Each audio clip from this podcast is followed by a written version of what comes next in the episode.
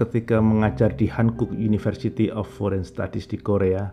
Bagaimana sih mengajar mahasiswa Korea belajar sastra? Di kampus itu ada Department of Malay Indonesia atau jurusan Melayu Indonesia. Bahkan jenjangnya S satu, S dua, dan S tiga. Saya mengajar di seluruh jenjang itu. Pada saat saya mengajar pada semester awal, tentu saya mengajarkan bagaimanakah mahasiswa Korea yang semula belum bisa berbahasa Indonesia harus bisa berbahasa Indonesia. Sejak saya mengenalkan huruf, kata, kalimat, dan seterusnya, itu pada semester-semester awal. Tentu kadang-kadang pada akhir pada semester tiga ketika mereka sudah mulai lincah menulis dalam mata kuliah writing misalnya, saya selalu mengajak mereka untuk menulis puisi-puisi pendek. Dan ternyata mereka juga bisa menuliskan puisi-puisi pendek, biasanya dari objek yang saya berikan kepada mereka.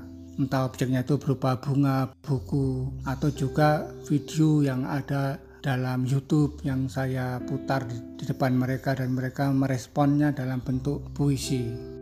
Ya, puisi sederhana, lima baris, enam baris ya. Tapi yang jelas mereka sangat menyenangi kegiatan menulis puisi itu.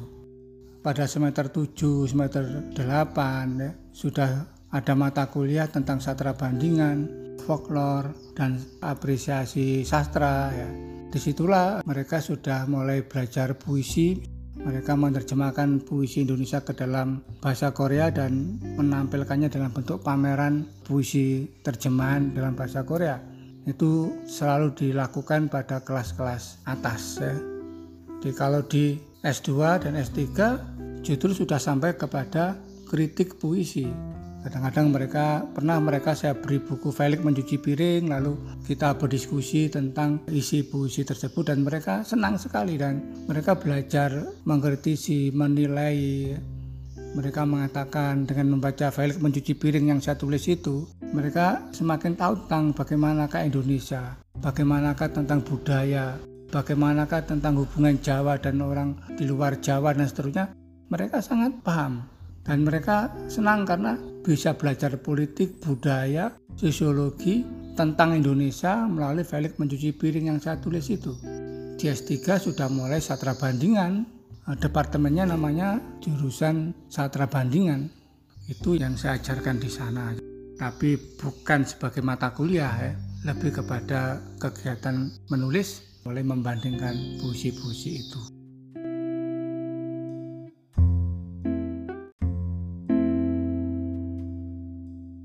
Mengenal Indonesia lebih dekat dari membaca buku puisi Felix Mencuci Piring.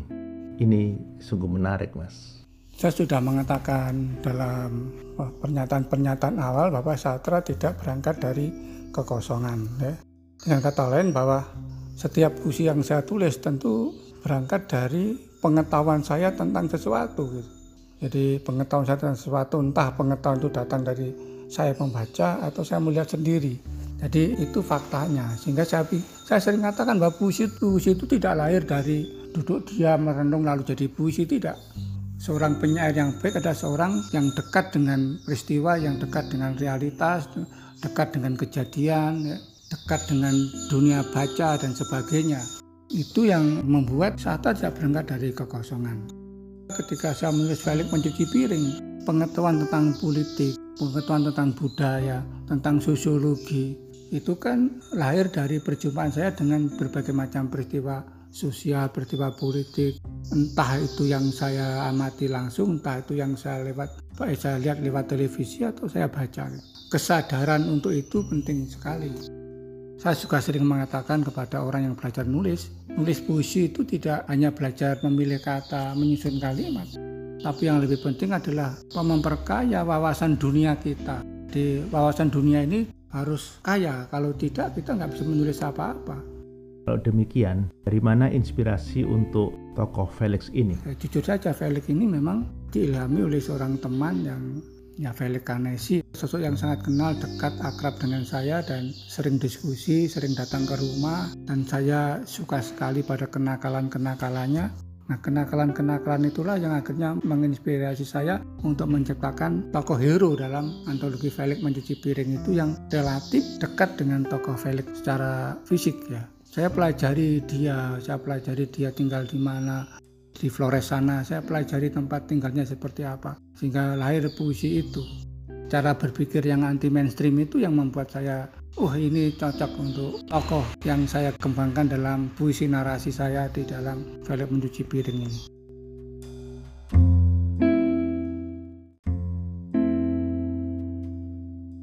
Apa yang menarik dari cara para penyair Korea berpuisi?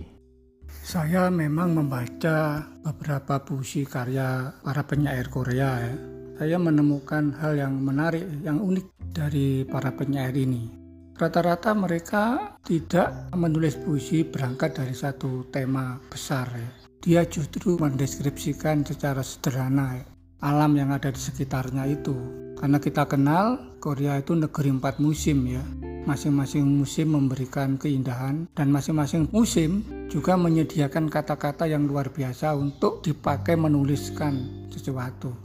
Nah, kadang-kadang mereka nulis tentang musim gugur, ya, tentang daun-daun ginkgo yang jatuh, berserakan di jalan. Kalau dibaca sepintas, puisi itu seakan-akan mendeskripsikan alam itu. Tetapi kalau didalami lagi, ternyata puisi-puisi yang sangat sederhana itu menghadirkan pesan-pesan yang sangat dalam, yang sangat tinggi tentang ketidakabadian, tentang kehancuran, tentang keterbatasan manusia dalam hidupnya di dunia ini. Itu sebetulnya tema-tema yang digarap oleh para penyair itu, tetapi pintu masuknya itu adalah fenomena-fenomena alam yang memang unik, memang khas Korea. Itulah kelebihan para penyair Korea. Dia sangat dekat dengan lingkungan sekitarnya dan itu dipakai untuk mengungkapkan pikiran-pikiran kritisnya tentang peristiwa, tentang budaya dan sebagainya. Kadang-kadang saya juga membandingkan ya, betapa kita kadang-kadang jauh dari lokalitas. Saya tinggal di Banyuwangi misalnya, tetapi saya menulis puisi dengan menggunakan diksi-diksi kota besar, kota metropolitan. Entah gedung-gedung pencakar, entah kabel-kabel listrik yang berseliweran di udara. Sehingga lokalitas Banyuwangi itu misalnya tidak dapat diangkat dengan baik oleh penyair. Dia lebih menuliskan kata-kata yang sebetulnya tidak hidup di sekitarnya. Ini berbeda dengan penyair-penyair Korea. Ada pengaruhnya terhadap puisi yang Mas hasilkan selama di Korea? Ketika saya berproses menulis puisi di sana, saya diperkaya dengan kosakata yang bertolak dari karakteristik empat musimnya ini. Jadi kata-kata ginkgo, sakura, salju, gugur, jaket tebal, kaos tangan, topi, subway, gerbong pertama, Sungai Han, dan sebagainya. Itu betul-betul memperkaya kosakata saya yang di Indonesia saya tidak akan bertemu. Saya banyak belajar dari para penulis Korea dalam menulis puisinya itu. Sederhana tapi berisi pikiran-pikiran yang dalam tentang sesuatu.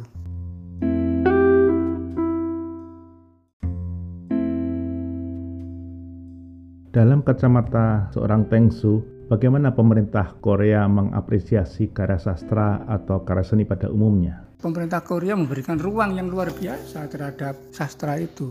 Satu contoh ya, ketika saya menunggu kereta api subway melintas, ya, saya berdiri di depan dinding kaca yang membatasi antara saya dan kereta api itu. Di kaca itu terpasang puisi-puisi penyair Korea dalam bahasa Korea dan dalam bahasa Inggris. Bahkan juga saya pernah jumpai puisi-puisi Rabindranath Tagore ya, yang diterjemahkan ke dalam bahasa Korea. Setiap penumpang yang mau naik kereta api pasti akan bertemu dengan puisi-puisi itu. Andaikan dia setiap hari ada di situ, maka puisi-puisi itu akan meneror ya, mata penumpang dan tentu saja penumpang mau tak mau akan membacanya juga. Jadi ini adalah bentuk yang luar biasa untuk mendekatkan sastra dengan publik gitu. Dengan menempatkan puisi itu pada jarak pandang yang yang memungkinkan orang untuk membaca. Itu Korea. Puisi-puisi itu juga bisa dijumpai di taman-taman kota di seluruh Korea.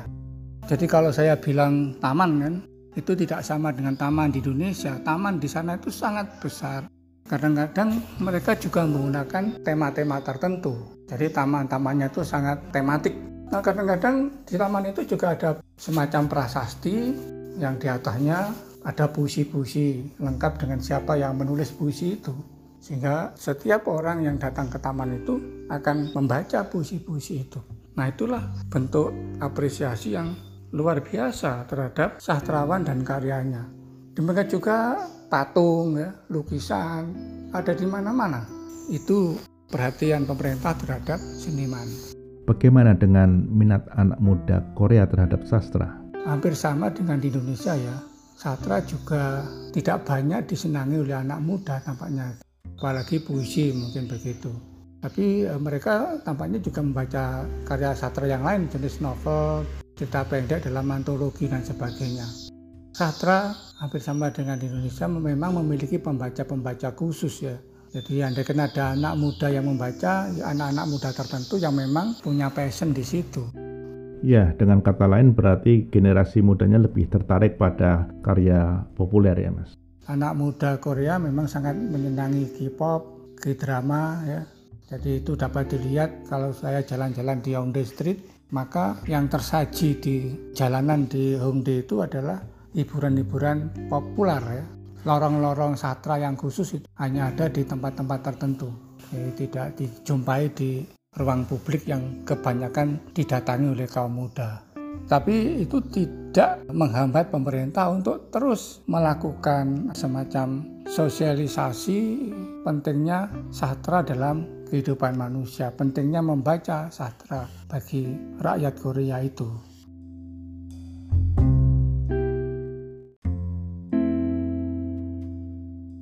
Terima kasih Mas Tengsoe. Barangkali ada pesan bagaimana memulai menulis puisi.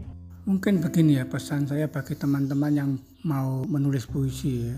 Pesan saya yang pertama, jangan takut menulis puisi. Jangan ingin menulis puisi itu baik. Karena kalau ingin menulis puisi itu baik, maka kita akan tidak pernah menulis puisi. Karena takut tidak baik. Nulislah saja, baik atau tidak baik itu urusan yang membaca nanti gitu. Yang kedua, kalau ingin menulis puisi, jangan berangkat dari teori. Bagaimanakah pilihan kata, bagaimanakah irama, bagaimanakah gaya bahasa. Kalau mikir pilihan kata, irama, gaya bahasa, mikirnya tiga minggu, lama-lama nggak jadi puisi juga. Maka jangan pikirkan teori, tulis saja. Lalu yang ketiga, jangan ingin menjadi seperti Sapardi atau Gunawan dan sebagainya.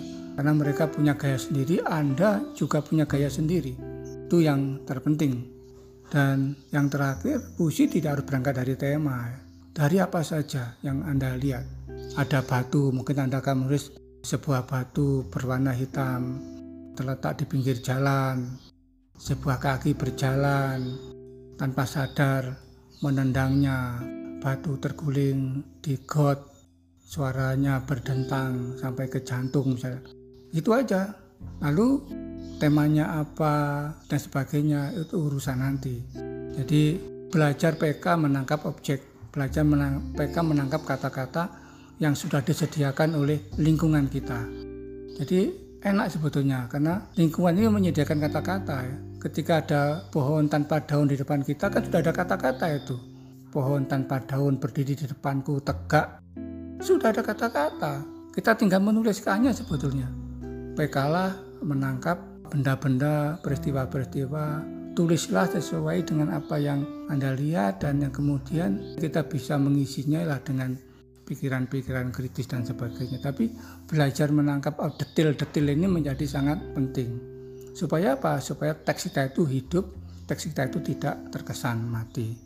Saya kira itu dan selamat berkarya bagi semuanya saja. Salam.